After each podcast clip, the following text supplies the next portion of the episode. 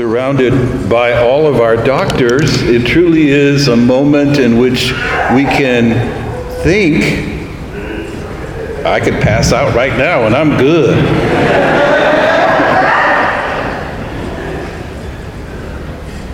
Paul and Silvanus and Timothy to the church of Thessalonica, and I'll add my name to it, and Bishop Kihneman to the church of the Diocese of Biloxi Grace to you and peace. And you respond, Very good. And I, I have to admit, every time I read one of Paul's letters, it's, it's one that just comes from the heart. It's really amazing.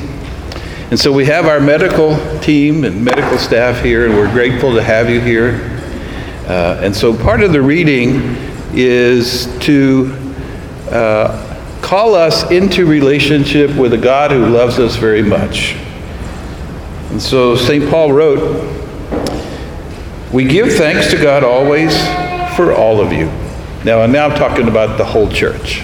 Okay. Remembering you in our prayers, which I do.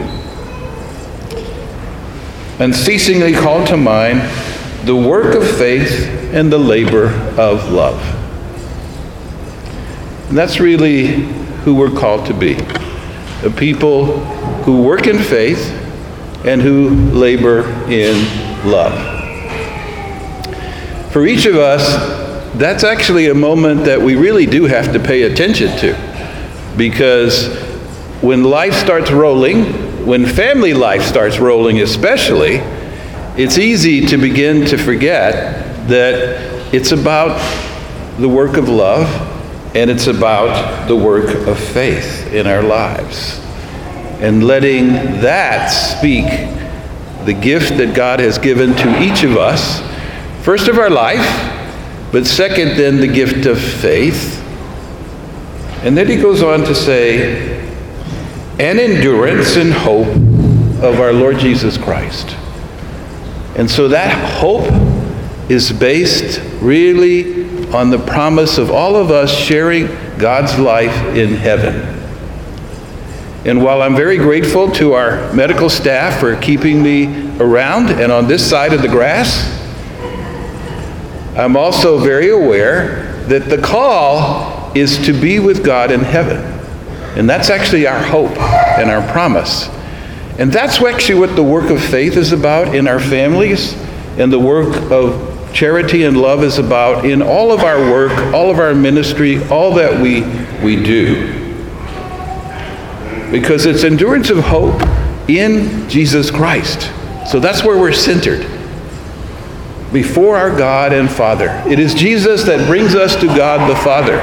It is Jesus who helps us to know that we are brothers and sisters and that we are loved by God. Each of us. Each of us. And so as we minister, that's really part of the invitation is for us to share the love of God, but also to know that we are loving God. So each person that we minister to in whatever way it is, it's a moment for us to have that special gift of faith and love reflected back to us so that we are better people but we are better signs of Jesus Christ. That's the invitation.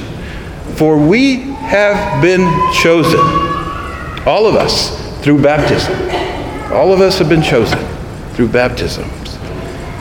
For my young people out there, you are chosen too, and you are chosen to be with your parents or your grandparents or your guardians and to love them and if you have brothers and sisters next to you, to love them too, every day, every day, and to take care of them. St. Paul goes on to write, For our gospel did not come to you in word alone. And so he's saying to us the good news of Jesus, who lived on this earth, who performed miracles, who died on the cross for us, who rose from the dead to say to us that death has no more power over us, and who has ascended to the Father, that gospel came to us not just in word, but it came to us also in power and in the Holy Spirit and with conviction.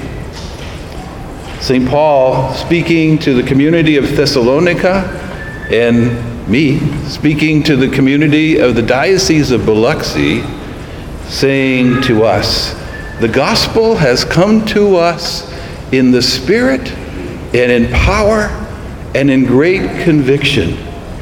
And the conviction is calling us to truly live by faith, by hope, and by love, and to let that faith, hope, and love be reflected to, back to us as we minister to all the people we minister to, as we serve all the people we serve, and especially in our families and in our marriages. That the love of God is at the center of all we do. Having said that, there's a great gift being given to us during this Eucharist. And it's the gift of Jesus giving himself to us as we pray the prayers of consecration, asking him to come in deep love with the power of the Holy Spirit to change the bread and wine into his body and blood. And so when we approach the altar, it is a moment in which we encounter the Jesus that St. Paul was speaking about.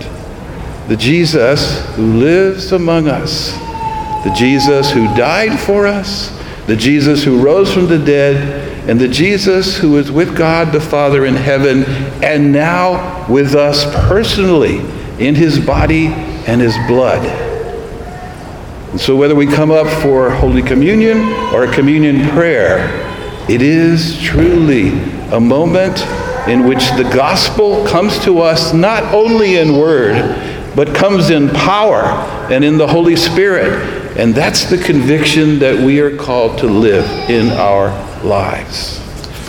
Let's call, let's pray for that grace during this Eucharist.